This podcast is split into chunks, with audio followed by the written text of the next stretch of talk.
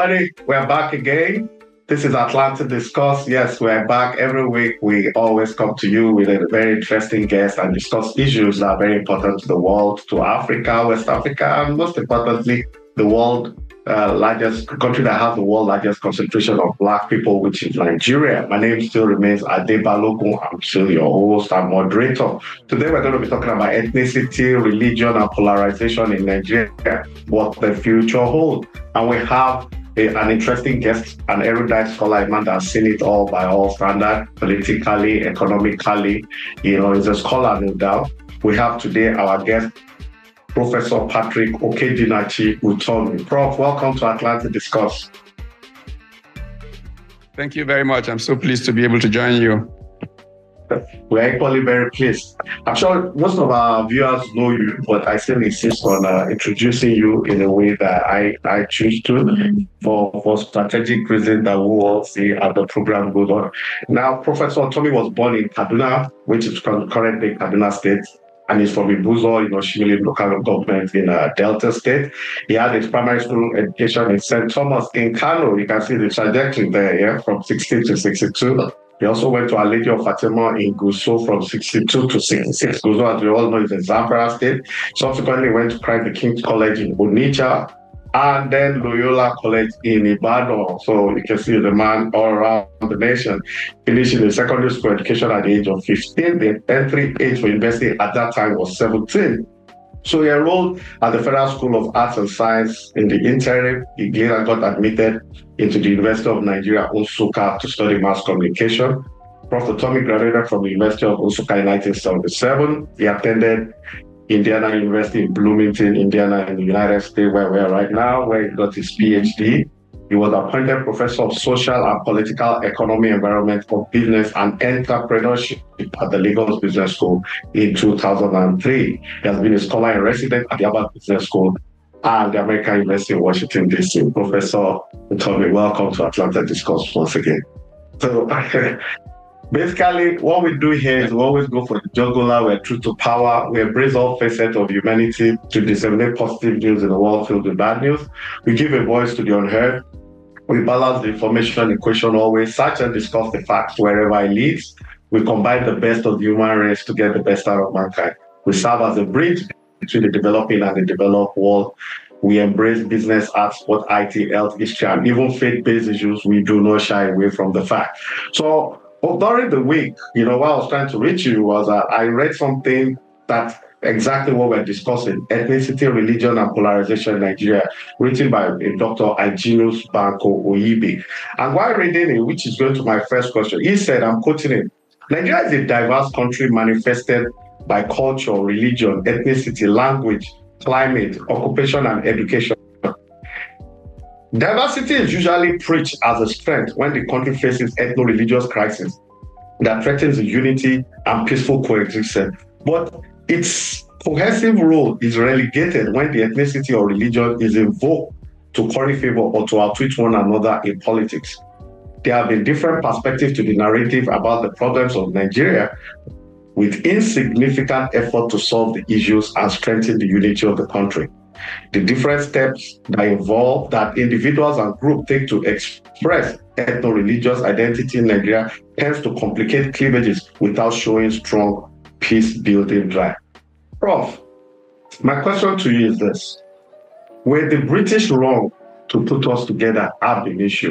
And my reason is this. If you rule, say, a, an horizontal line from Cameroon all the way to Ivory Coast, for example, let's start with Cameroon. Northern Cameroon is Islamic. You have cities like Garua, Marwa, Northern Nigeria. I'm using, say, Zaria as a focal point now. So even in the northern terrain, most of the areas below Zaria, the Sayawa people of the Northeast, the Kateb, the Kutebs of Southern Kaduna, that are Christian. Now, if we move to Northern Benin Republic, you see Malanville, Natigungu, Parapo, all Islamic. Northern Ghana, Tamale, Northern Ivory Coast, Bouake, and, you know, the map of West Africa beds. That's where you saw the Guinea and what have you. So, uh, my question, apart from the Yorubas of uh, Port Novo and Southwestern Nigeria, there's no semblance of Islam beneath that line. So the question goes back to why I said that being issued. Were the British wrong to put us together in the first instance. Over to you, sir. Well, you know, um, when I listen to narratives along the lines of, you know, flows of peoples and ethnicity, I am struck by the fact that there is no really unique set of identities. All identities are mixed. And this is why the problems of ethnicity are problems of leadership and political actors and how they take advantage of this. I mean, let's even come to the United States of America today and look at how the gap between us and them has grown in more recent times, different than in years before. Look at Europe and how nationalist fervor has grown in more recent times. And this has really always been about how political actors showed leadership. In Nigeria, when the British came, and, I, and this is very interesting, uh, I'm in my living room, right behind me here is a um, location where we had a couple of meetings of, of an organization called YIEBA, Reverend Ladi Thompson, who I believe is li- living in Canada most of the time these days, because I ran into him in a hotel in Washington, D C just a few weeks ago. Uh, Ladi Thompson had created this initiative called YIEBA. It was designed to bring Yoruba and Igbo elite together to talk about this subject. And he approached me to host the meeting. I was quite pleased to oblige. And on the table behind me here sat men who are not typically political, like Doctor Christopher Kolade on the Yoruba side. The more typically political ones, like Papa Ade Banjo, uh, uh, uh, uh, the leader of the Yoruba Nation, Professor um, um, Banji. Um, Banji, uh, Ade, yeah, Intoye. Um, and several very senior Yoruba leaders. And then on the Igbo side, where people like Generals Ike Nwachukwu, uh, George Obiozor, late now, uh, Joe Iruku, now late, Professor Iruku, all of these people. At the point, there were as many as two hundred very senior people in this, my living room, on that meeting of YIEBA. And I recalled that I had to make a statement that day, Uh, because uh, uh, Professor um, Banji uh, uh, uh, had, um, Professor Kitoye had um, told a story about Chief Obafemi Awolowo inviting him and the late uh, Chief Olaniwon Ajayi and saying to them, look, that one problem he's, he feels so bad that he has not fixed is this so-called Igbo-Yoruba divide. And that he was charging them with the duty to make sure that they ended that whole thing. Uh, so, as you can see, Chief Obafemi Awolowo made quite an effort towards the end of his life to remove these stereotypes that led to this perception of a divide between these two peoples.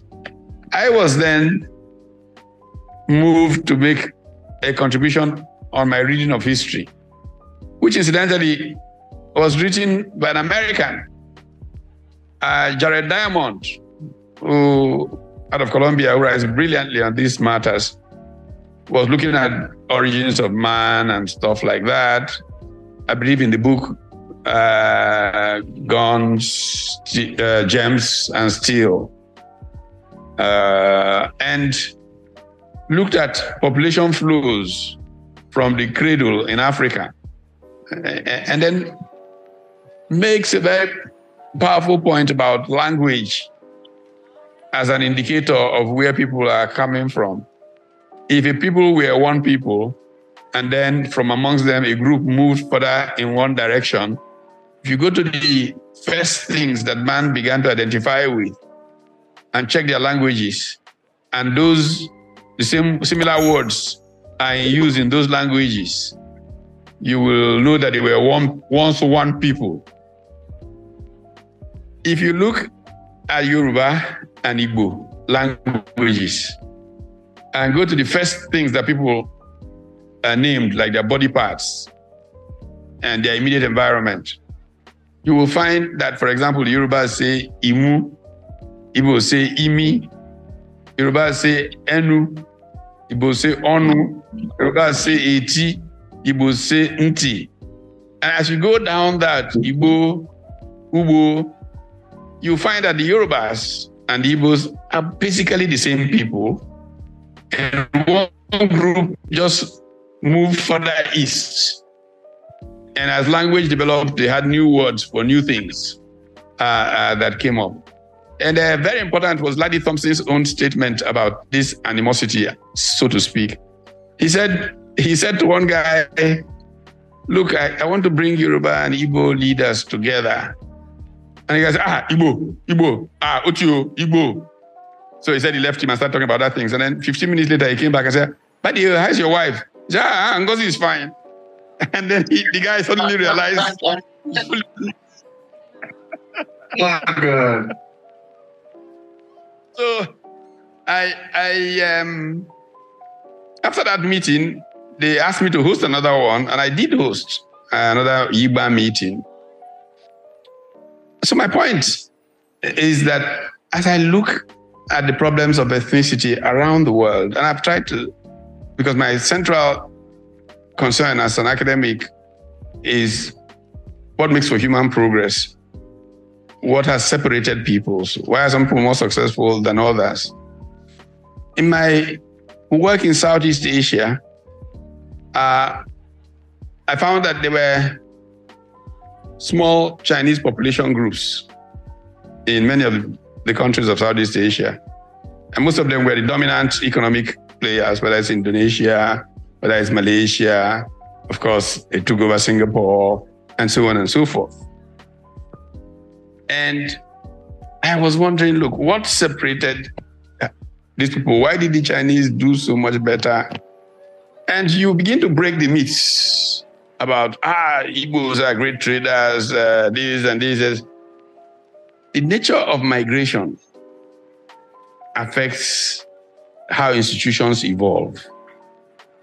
And so the nature of how institutions evolved in Southeast Asia allowed minority Chinese peoples to become much more affluent. In the same way, what I call immigrant economistic ethic. People who are migrant peoples, they settle. So they can't get into local politics because, you know, other people are worrying about it. The locals are worrying about their politics. Those ones just focus on trying to make some money. And then they become very financially successful. Eventually, those things tend to spark um, rivalry, sometimes ethnic animosity. There's a professor at Yale called Amy Chua. Amy Chua is of Chinese Filipino heritage. And many years ago, Amy Chua wrote a book titled World on Fire, How Globalization is Stoking Ethnic Hatred Against Market-Dominant Minorities. Invariably, those minorities that become market-dominant and the whatever we call it, envy or anger of local populations, and it begins to become a problem. In that book, Amy Chua takes a group of tribes around the world that have become market-dominant minorities and the problems they have had. And she took her own tribe, the Chinese minorities in the Philippines, uh, across Asia, and she had a chapter on the Igbos of Nigeria. You know, and she has and several, there's some from Latin America and so on and so forth. So when I look at where these things are exacerbated, these ethnic tensions, What I see is the failure of politicians to actually act intelligently to prevent those kinds of cleavages from deepening. And what has become very evident from the American example uh, with Trump is that it is easy to whip up emotion against people who you can suddenly typecast as different. And emotion usually uh, is mobilized for selfish reasons by politicians. Uh, which is why I have become fascinated by a center at Harvard called the Center for Moral Cognition, which has as, a, as director a professor called Joshua Green. Uh, Joshua Green has written a, an interesting book titled Moral Tribes, with a very good subtitle, um, Emotion, Reason, and the Gap Between Us and Them. And what they do at the Center for Moral Cognition at Harvard is to combine neuroscience with psychology and philosophy to kind of explain how emotion trumps reason. Mm. And if you go back to political philosophy, and one of the best person driving their understanding of the public sphere from a philosophical perspective on that, in that regard, is a German called Jürgen Habermas. And Habermas actually argues that modernity um, and democracy uh, come together in rational public conversation, the marketplace of ideas. Now, what has happened is that those who mobilize emotion over reason often push away rational public conversation. Okay. So they can stoke emotion and use it to say, ah, they are against us. We, is them. America was a, an extraordinary society for a very long time before Trumpism, essentially because it was one of the easiest societies to melt into, the melting point. Uh, once you accept the American way, values, you melt into it. And nobody asks you what language you speak, where your grandparents come from. Mm. You know, how many Americans have you asked, what state do you come from? You know, it's where you've established residence. You pay taxes. That's your state. But you know how emotional that can be as an issue in a place like Nigeria, that the place where you've lived for fifty-something years, you were born there, have done everything, you paid taxes from the day you started working. The, somebody comes the and says, Bush ah, family, the George Bush family have a country home in Maine. One became governor in Florida. One became governor in Texas. And from, yeah. One family produces governors in three states, you know, or something like that. It happens in America. And, and so, for me, basically, in Nigeria, what we have had is a failure of politicians. Uh, politicians who, instead of showing people what brings them together by showing great goals that they can jointly pursue to make a better country, a greater country, Uh, uh, use the difference between us and them to build cleavages that they use to harvest power, which they use for themselves, not for the community they pretend to represent. And that's the tragedy of Nigeria. But having said that, I'd like to point out that this has also been used positively, if you want to call it that, in Nigerian history. Back in the nineteen fifties, um, the basis of social progress was competition between ethnic nationality groups on who will most bring progress to their people.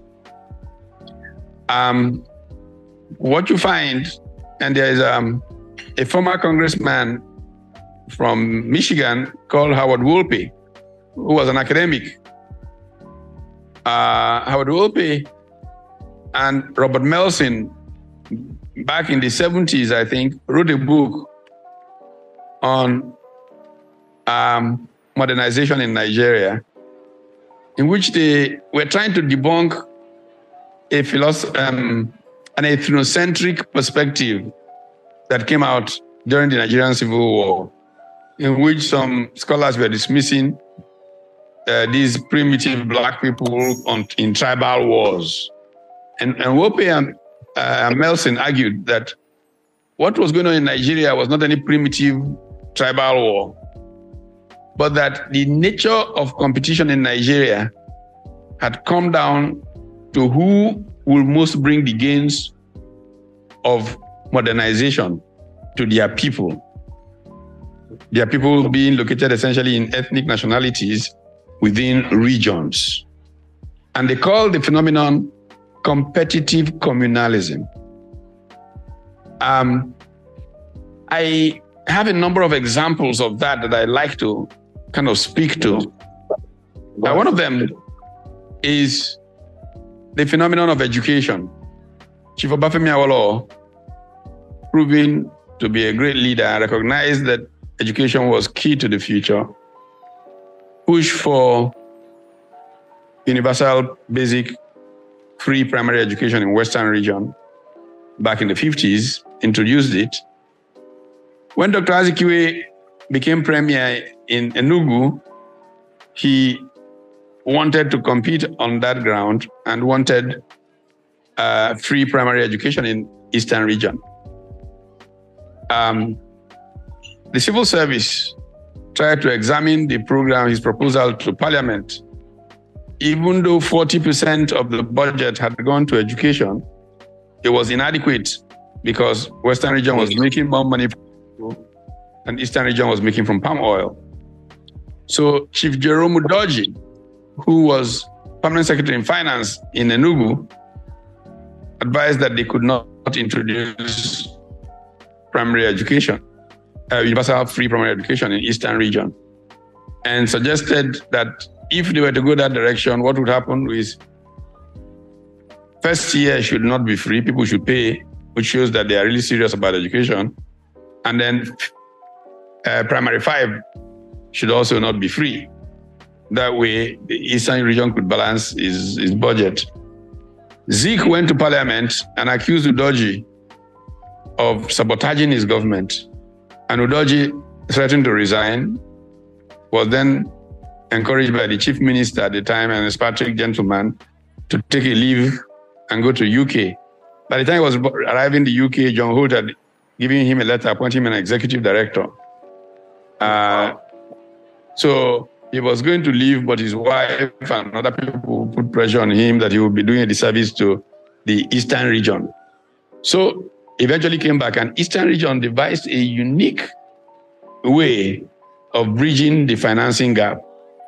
So emissions, the communities, which made the so-called Igbo State Union one of the biggest educators in the country. They had schools across the country, not only in the East, in the North, everywhere, Igbo State Union schools, which enabled Eastern region to leapfrog education. Now, if you go to industrialization, you see a similar phenomenon. Again, Chief Obafemi Awolowo Uh, led the way in creating the Ikeja Industrial Estate, invited investors from Europe into Ikeja. And Okpara, who had taken over in Eastern region, would not be outdone by Awolowo. So he created Aba and Port Harcourt simultaneously to compete with Ikeja Industrial Estate. And in fact, managed to entice Pfizer out of Ikeja to look, relocate into Aba. The nature of that competition led Nigeria to rapidly industrialize. Um, but the final one I will give here, and that is a really funny, pleasant one. Um, the colonial government was responsible for communications, and radio was necessarily a monopoly of the central government, not by law, but because it had that way. Radio Nigeria, or Nigerian Broadcasting Service, as it was called back then, said some things that were unfriendly about Chief Obafemi Awolowo, who sought a right to reply and was refused. So since he had the authority to, he wanted to start his own broadcasting service in Ibadan. And then decided to leapfrog and jump radio. In those days, as I, I went to school in Ibadan, I remember rediffusion services. We used to have these boxes from which, you know, you couldn't change any channel. Just that's the kind of radio system we had in Western region in the sixties. Uh, Chief Awolowo decided to leapfrog to a new technology called television. And so in nineteen fifty-nine, W N T V came alive in Ibadan, the first television broadcast station in all of Africa. In fact, Ibadan had T V before Dublin and Brussels. Oh, wow. And immediately that happened, Okpara followed suit in hot pursuit. It was literally weeks after. And W N T V's banner, uh, what they call it, um, punchline. You know, I still remember it as a student in Ibadan in the sixties. He turned on the T V, W N T V, first in Africa. Eastern region, when their T V started, was Eastern Nigeria Broadcasting Service Television, second to none. So if Ibadan was first in Africa, Enugu was second to none. So this, so this spirit of competition led to rapid development. Did it go too far, perhaps? Maybe. Uh, but I think it is important to understand the two sides to this whole uh, um, competitive communalism or competition between ethnic nationality groups in Nigeria for the gains of development. Had politicians been more savvy, had been better leaders, they could have managed the uh, downside of this better, allowed the upside to provide that development and balanced growth in the country. Unfortunately, what has now happened today is that politicians without scruples, politicians with very little depth, now are capitalizing on these cleavages and they are causing grave hurt to the Nigeria project. Let me quickly ask you this. Yeah. Um, you say a lot about the leaders in the regions then. Clearly, what you said is that there was healthy rivalry. I remember U I, Nsukka followed, even in the north, Ahmadu Bello was created. You gave the example of the T V, you know, healthy rivalry. So my question is, if the coup of sixty-six, I'm guessing now, I don't know, I'm asking you, you are the expert now. If the coup of sixty-six never occurred, and from that January sixty-six, that couldn't take place, and we have been going along that line, Northern region, Western region, Eastern region, possibly uh, mid, uh, Midwestern region. Do you think Nigeria will be better off today? You know, uh, factual counterpoint mm. is something you can never completely Tell prove. Mm. You can always uh, give impressions of mm-hmm. what you think. Mm-hmm. My personal view is that the okay. coup of nineteen sixty-six, well-intentioned mm-hmm. by very naive young men, did fundamental damage to Nigeria. I do believe that the politicians would eventually have sorted themselves out, even though Western region had reached certain extremes. Uh, had they failed to do that, maybe you could then argue, again, factual counterpoint, that the coup was a saving grace.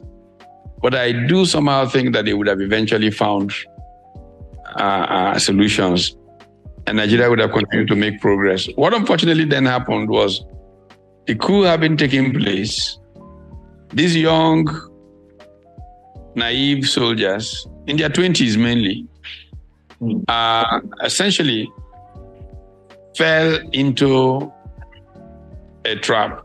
The nature of military structure is command. That led to a centralization of authority. Whether you said unitary or federal or whatever, the reality of military mm-hmm. structure is that it's non-federal. It is a unitary structure. And so the big general at the center sends out some colonels to the regions. The colonel can never question the general. And because that was the case, and I, I, I use that story to illustrate this, I had a good fortune of having uh, some great uh, uh, gurus be my mentors, and and I learned plenty from, from them at their feet. Uh, one of them was uh, Doctor Pius Okibo. Doctor Okibo was the first economic advisor to the Prime Minister of Nigeria. Um, and he told me a story about the steel uh, industry in Nigeria. The federal government had decided to um, that a steel industry was very important to drive industrialization. So they decided to build a steel mill to be located near where coal was located, and so on and so forth. And then they had a meeting of a National Economic Council, which was made up of the Prime Minister, the premiers, and the technocrats, he himself, the advisor, the permanent secretary, and so on and so forth. He said, when they got to the meeting, Prime Minister Tafawa Balewa announced that they would set up a steel mill and announce where it would be located in one of the regions. And the other region, and the other premier said, no way. If the federal, this is federal, if you are going to set up a steel mill, then you must set up in every region. So Balewa said, it's not practical to set up a steel. First of all, we can't afford more than one. Secondly, the endowments of the regions vary.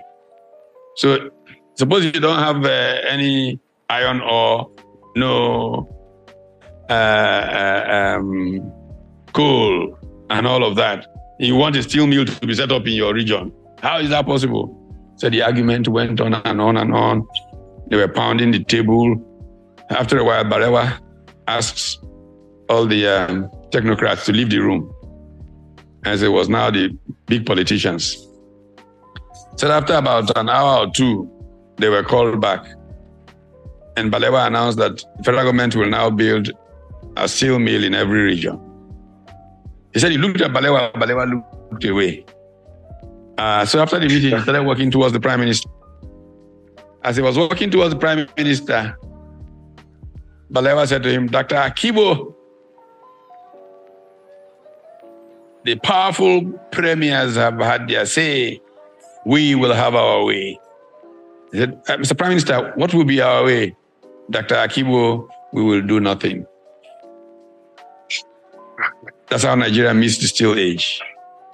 Oh, wow. Because the way to stop the premiers fighting is to agree to build one in every region, knowing practically that they couldn't build one in every region. So many years later, when the army was now in power and there was all the money available now coming through oil, they decided to build a steel complex. By that time, there was a global steel glut. You could pick up steel free on the streets of Bethlehem, Pennsylvania. So the people said to Nigeria, are you guys out of your mind? There's a global steel glut and you want to build a steel mill. And so we said, ah, the West doesn't want us to industrialize. So we turned to the Russians. And the great Ajaokuta story, forty years on, no steel. That's when that started. So um, there are many stories to tell about that uh, uh, uh, rivalry. And yes, uh, did the coup change things, not change things? Like I said, factual counterpoint. You can argue it any which way. Mm-hmm. I want to talk about representation and inclusion in, in the general thirty-six states, around thirty-four local government. I've been reading a lot about India lately, and one of the things I realized is that Indira Gandhi, I'm sure you, you know more about this, and I probably do, was assassinated. There was no coup in India. That Political assassination will have been a recipe, will have been automatic coup in a lot of African countries. Subsequently, the son Rajiv Gandhi also assassinated and all that. India today, the most populous democracy, the most populous country in the world, highly volatile also, no record of coup in India. They have a people's constitution, some very high semblance of representation here and there. Now, my question is on representation and inclusion. Do you think if we have a proper people's constitution where we all sit down, judge, or it, it looks like it's inevitable actually, irrespective of what anybody thinks, but if we sit down and have a people, people's constitution, genuine representation, unlike what we have today, do you think that will help us as a nation? Well, I first of all, I, I'm, I'm a believer that Nigeria needs to go back and walk the constitutional journey uh, afresh. Definitely top of my agenda to fix Nigeria, the constitution. It does not mean that the constitution itself is a fix-all. Um, the Nigerian constitution is one of the bulkiest, one of the biggest, and yet we have problems every day on it. The U S constitution is a simple document that has been around for several hundred years, and it works.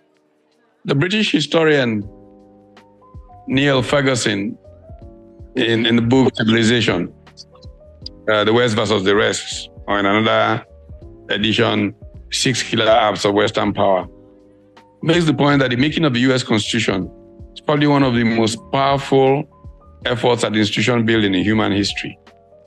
When I first read that, I was a little aghast. Now that's too sweeping a statement for a historian to make. But the more, the more, the more I reflect on it, the more I see that um, Neil Ferguson is probably right. The strength of the U S Constitution, from thoughtful men reasoning deep into the future, has been phenomenal.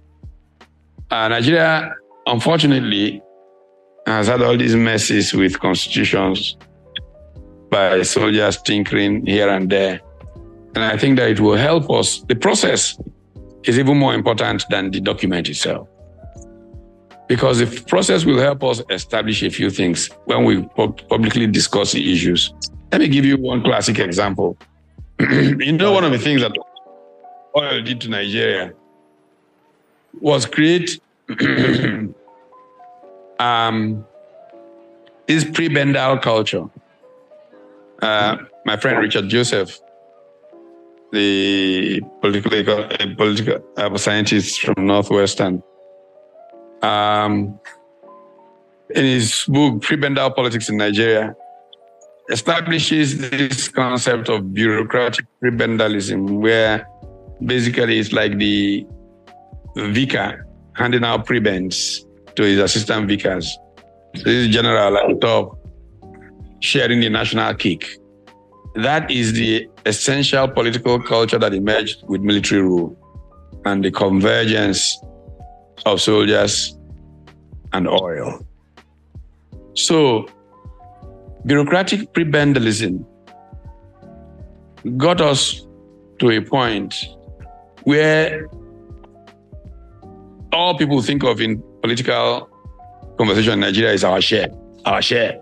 If you have power, get more, more for your people, more, more. Okay? So, in the sixties, we had local governments, but this was discretionary to the subnationals. Regions could create as many local governments as they saw fit. Just by choice of the regions, there were twice as many local governments in southern Nigeria as there were in northern Nigeria. Just by choice, not by any measure. The N P C government just chose to create fewer local governments, whatever. Um, once the bureaucratic prebendalism culture closed in under military rule, and power was majorly in the hands of young northern military officers, what we found was that at every opportunity to push resources, the majority tried to push things that will bring more resources to their people. In nineteen seventy-five seventy-six, the Obasanjo government, uh, essentially, Urutala Obasanjo government, Obasanjo majorly, uh, carried out local government reforms. The result of those reforms was that local government was brought into the fiscal transfer system. That is, uh, instead of just the federal government and the regions sharing from the distributable pool fund, we now had local governments entitled to twenty point nine percent, I believe it was, of um, federally collected revenues, and the federal government and the states sharing the rest. It was a lot of money. Nearly twenty-one percent of Nigeria's revenues were to go to, sub, uh, to third tier of government. Very, very quickly, the powerful young officers began to create more and more local governments from their villages, for their villages. And suddenly there were more local governments in Kano than there were in Lagos, Ibadan, everywhere. But what has happened? What has happened is that those local governments were getting more and more federally co- collectible revenues. But the North was getting more and more and much more poorer than the South. Now, it doesn't seem logical that you are getting more money and you are mm. getting poorer. Even though it doesn't seem logical, it is very logical. If you look at history, mm. look at Spain, two hundred fifty years ago, the conquistadores shipping silver and gold from Latin America to Spain. And the elite of Spain were splurging. A few generations later, smaller neighbors like Switzerland, like the Netherlands, were far richer than Spain. Well, I guess economists call this the lottery effect. If you've ever seen a poor man who wins the lottery, a few short years later, he's poorer than he was when he won the lottery. So what has happened is that as people have scrambled to get more and more of the so-called national cake, those who have gotten the most have become the poorest. A rational public conversation environment will enable people to understand this and to understand that the wealth, the wealth of nations, sustained more by how you invest in your young people rather than in what revenues you take away. Um, there's an American called Thomas Sowell who's written a nice book in which this is well explained, actually. Uh, I think it's Wealth, Politics, and Poverty. Uh, whatever the exact title is, I mean, Sowell's book. Uh, So you you you find, unfortunately for us in Nigeria, that not having that conversation to build a real constitution has not enabled the education that will help us do the right thing. So let's have that conversation.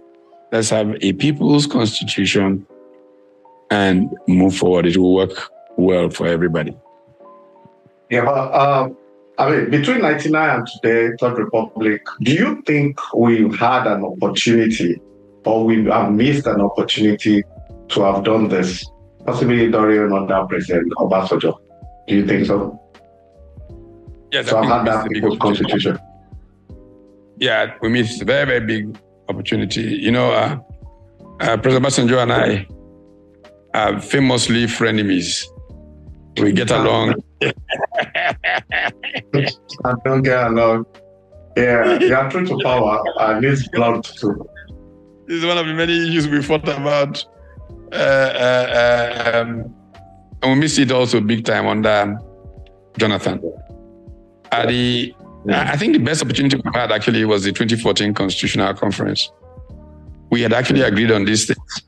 But I, I don't think that Jonathan had the courage because he wanted a another term to push that through. Had he done it at that time, Nigeria would be far ahead of. This is what pains me about Nigerian politicians.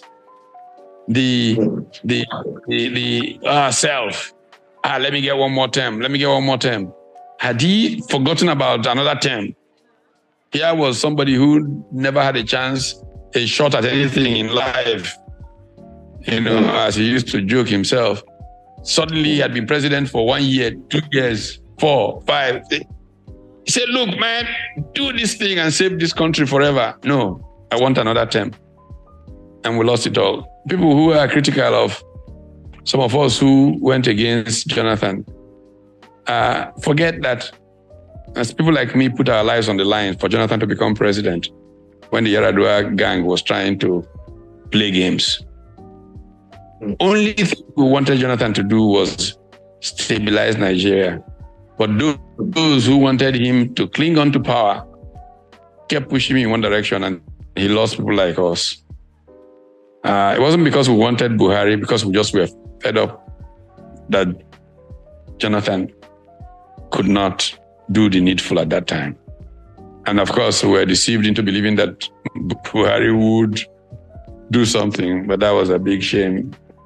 He never intended to do anything, and it turned out to be a Nigerian tragedy. Very sad. Interesting time. We're still on Atlantic Discuss. We're talking to Professor Patrick Utomi. Now, we want to look at solutions proper, and uh, I'm sure you have a lot of it. Now, we have another uh, A P C government succeeding President Buhari. President Buhari, in my opinion, I think she was president Nigeria ever had. I'm sure a lot of people agree with me. Now, we just had an election that cost, well, almost one hundred billion in Naira, without even adding all the foreign money that came from E U and what have you. Over fifty percent of that money was, was supposed to be based on technology to help us enhance our electoral system and possibly know who the president is within twenty-four hours. Now, that did not happen. Now, as a country, we're going to discuss today that we need a people's constitution. But clearly, we're struggling to elect leaders. Nigeria has a problem of not using their best eleven, according to the football people. We have a way of bringing the most terrible people to the top. Today, our economy is in a very dire strait. We're not looking too good. A lot of uh, uh, people that come from Benet who go to work here are going back because the Sefa seems to have more value than the Naira. So this Jojo we need to have, it doesn't look like it's going to happen. There's poverty in the land. The nation looks almost rudderless. You know, there are people who are in power, but it doesn't look like the trajectory is possible. Nobody really knows what is happening financially. We don't know whether we're broke or, you know, we might not be able to call it a failed state, but it's a weak state clearly. And might collapse and subsequently. How do we get out of all this? In the swimming, is there really a way out? Because it's not looking too good, and it doesn't to us here. Yeah, we don't think we have too much time to, to do this. Because what happened in Plateau State during the holidays, two days later, is clearly unacceptable to anybody.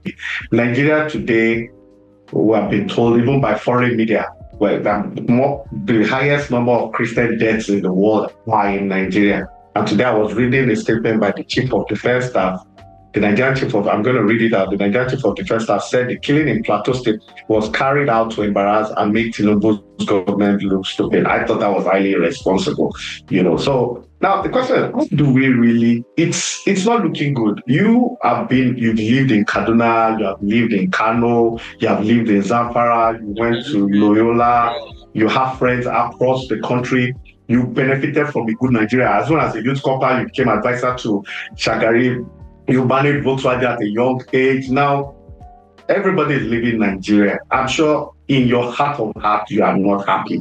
You are, I'm sure you are sad. You know, just to put it mildly. And the way things are going is not looking good. Is there a way out of all this, sir? That's just it. My state of mind is beyond sad. I'm depressed in the manner of speaking. Um, especially because, you know, the current situation has elevated uh, governance to a state of hubris, just pure hubris. Uh, people uh, are engaged in self-love to the point of not thinking much about the future or thinking about others. And they call it governance. It's depressing. Uh, one of the things I've struggled to do with my life, my career, is to show people that these things don't matter. You can give up something if a greater good is possible. Mm. Uh, Wale was saying somewhere the other day that they don't know what's wrong with me.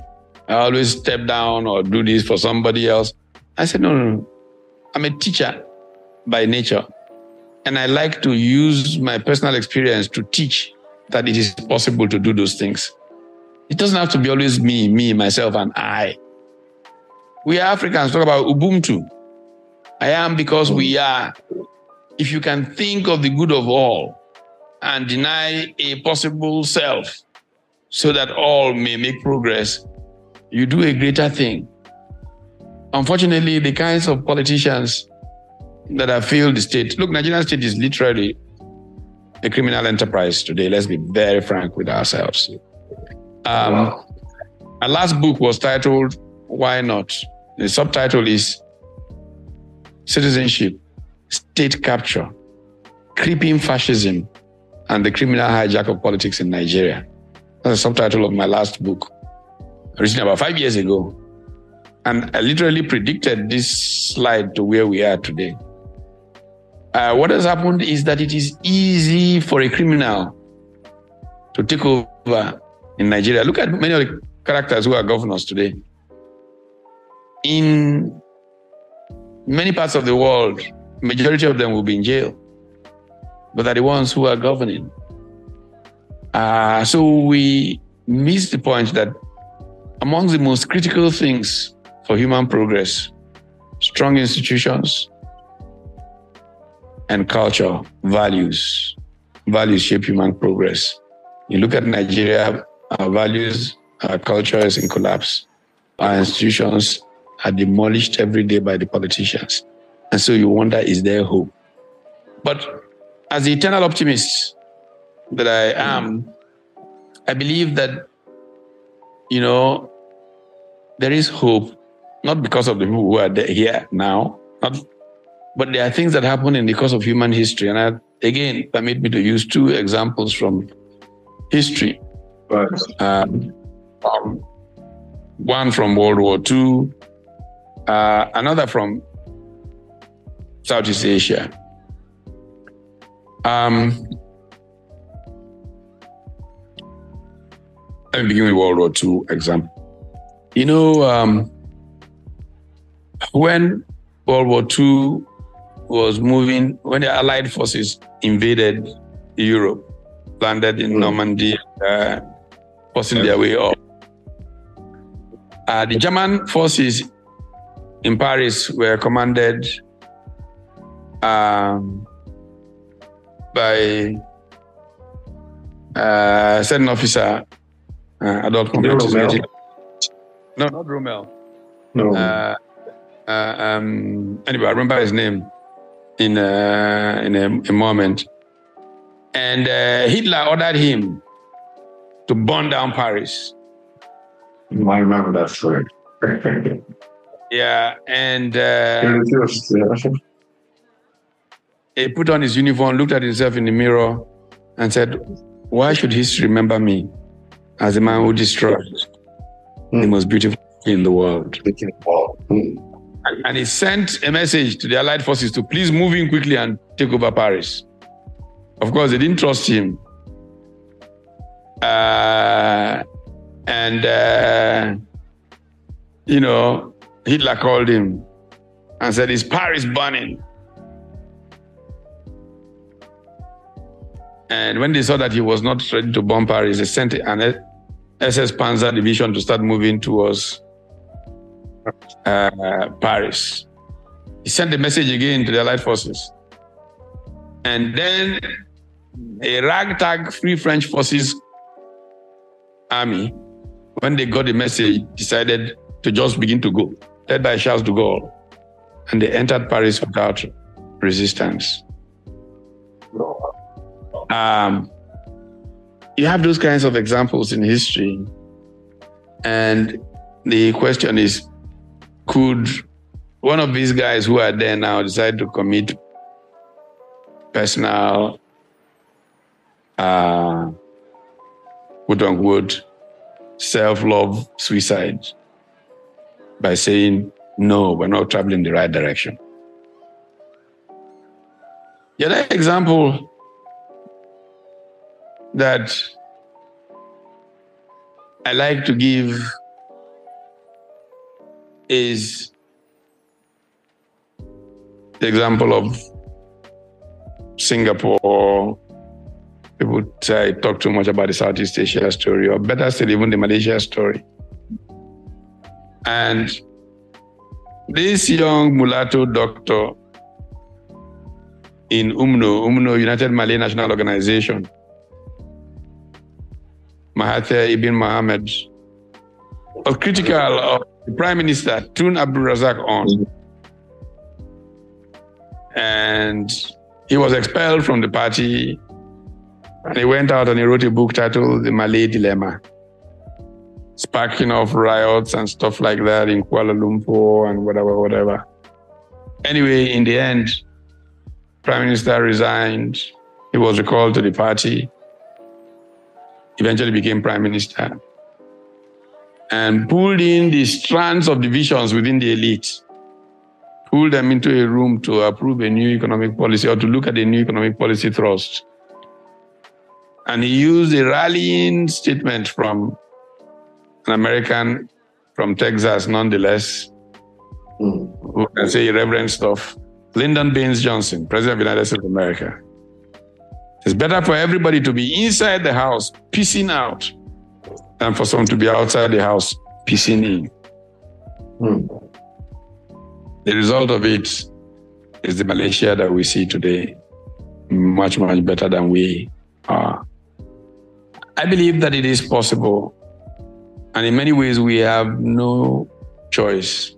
And I believe that there's a lead role for the Nigerian diaspora in that happening. Mm. Japan's emergence in the early part of the last century, following the Meiji Restoration, was significantly driven by the Japanese diaspora. India rising, China rising that we know of today, were significantly effects of their diaspora. I am somehow convinced that the Nigerian diaspora will act in ways that will lead to a Nigerian renaissance. And I believe that Nigeria will claim his promise. Thank you very much, sir. Thank you, thank you, thank you. Uh, well, one more question before we go. You know, um, clearly the last election we know we're not happy about. There's been issue of certificate forgery and all this. I know you supported A P C at the time, but you, you're always true to power when things go wrong and all that. And this is a direct question. Did President Tinubu, as the governor of Lagos State, in, I mean, he has some semblance of political sagacity in him and all that, a lot of expectation from him that he will always do better than Buhari. That Buhari was a shock to the system. But being in power for some months now, it doesn't look like that is happening. We saw what happened, the ECOWAS fiasco on Guinea, you know, very terrible decision, economical and what have you. Now, do you think the issue surrounding the certificate forgery is a baggage slowing down the president? Or, and two, sorry, is to say that the mode and manner in which he emerged, there's a credibility crisis that is slowing him down. Even if it's well intended, that would normally subsume whatever he wants to do. What do you think, sir? Yeah, absolutely. Absolutely. I, I think that there's a huge legitimacy crisis. And that legitimacy crisis essentially leads to actions that ordinarily will not have been taken, but are taken in pursuit of some legitimacy. A quick decision to please Washington, to please Paris, so that they, they can earn legitimacy, have been in the way of intelligent decision-making. So what we now have is that we have reduced governance, like I said, to pure hubris. In, in a manner of speaking, what I call an authoritarian, narcissistic kakistocracy. Self-love of people who are not the best to govern. In a challenged situation, just is such that any smart person will say, look, I'm not going to be able to get great results in this thing. Let's rewind the clock and do something different. But it's difficult for people who are obsessed with power. And that's sadly where we are. Do you have a message for the diaspora, Nigerian diaspora contingent before we end the program? Well, um, I think the Nigerian diaspora has to apply the learning from where they live to creating a way of working together to redeem Nigeria. Clearly, Nigeria is not working as it is. But we don't save Nigeria by becoming more like Nigeria where we are. We have to show what we have learned from where we are and use it to redeem Nigeria. Thank you very much. I've been talking to Professor Patrick Okedinachi Utomi, yeah, a scholar, scholar, a mentor's mentor. He has traversed Nigeria. He's schooled in the north, in the east, and uh, of course in Ibadan. Prof, thank you for coming to Atlantic Discuss. I'm sure our viewers have paid a lot listening to you. You give a lot of hope to a lot of very forlorn and disappointed diaspora contingent. And having listened to you, well, there's a figment of hope. And I'm sure the diaspora contingent, the Nigerian diaspora contingent, will take a cue from all that you said. They have to reorganize, recalibrate, and lead by example. India, India has done it with their diaspora contingent. I know you didn't mention India, but I'm sure you always think. I like to mention India quite a bit, and you know, but the, you know, I, from the assassination of Rajiv Gandhi to uh, how the Rao government, nearly bankrupt, three weeks trading money, restarted India with a series of policy choices driven mainly by the diaspora, the role of their intellectual diaspora, and the books on outsourcing that drove resources into India, and so on and so on and so forth. Uh, yes. Thank you very much, sir. The Filipino example too is there. They help every day. So we can go on and on. We have said it before, the Malaysians have done it, everybody has done it. Nigeria is the largest concentration of black people on the planet. We are way, way behind schedule. There's work to be done. Prof, thank you so much. We're going to call on you again if the need arises. So thank you for your time. Thank you for taking our call. I know it's only daytime and you're busy, but thank you once again. To all our listeners and viewers all over the world, thank you for listening. We're going to call it a wrap there. And the next week, we're going to come with another guest. A fantastic topic that we'll learn from. Prof, once again, thank you for coming to Atlantic. Great pleasure.